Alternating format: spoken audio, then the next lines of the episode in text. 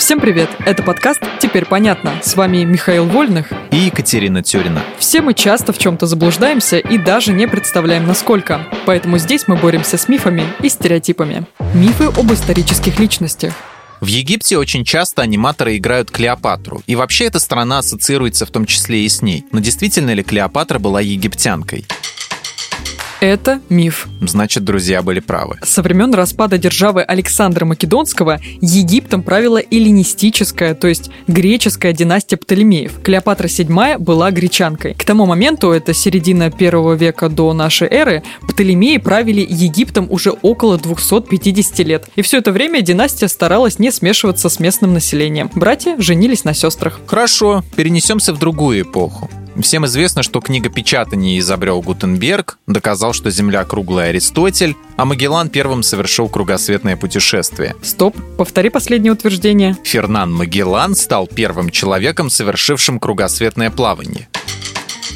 Это миф. Чего? Давай по порядку. На рубеже 15-16 веков Испания и Португалия активно исследовали морские пути. Особенно их интересовала дорога в Индию, товары из которой можно было очень дорого продавать в Европе. Фернан Магеллан предложил экспедицию, в целом повторяющую путешествие Колумба.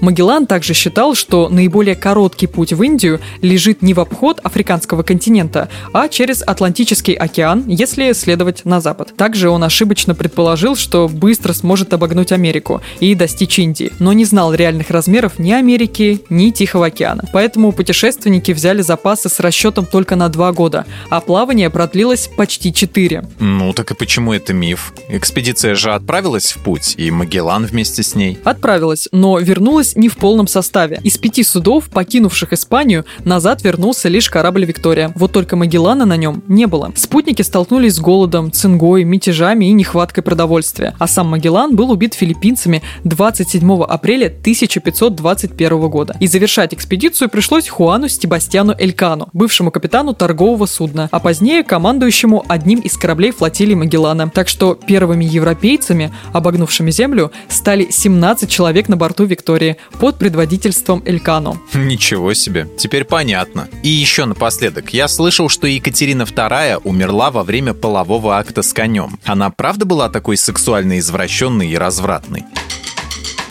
Это миф. Ни с каким конем она не сношалась. Откуда ты это взял вообще? Документалку на РНТВ смотрел. Ладно, продолжай. Достоверно известно, что Екатерина II умерла от инсульта в своей уборной в возрасте 67 лет. Впрочем, фаворитов, с которыми императрицу связывали любовные отношения, действительно было немало. На протяжении 43 лет правления Екатерины их было от 12 до 15, а то и больше. Сведения о некоторых недостоверны. Известно и о двух ее внебрачных детях. Дочери, умершей в младенчестве, и сыне Александре Александре Бобринском.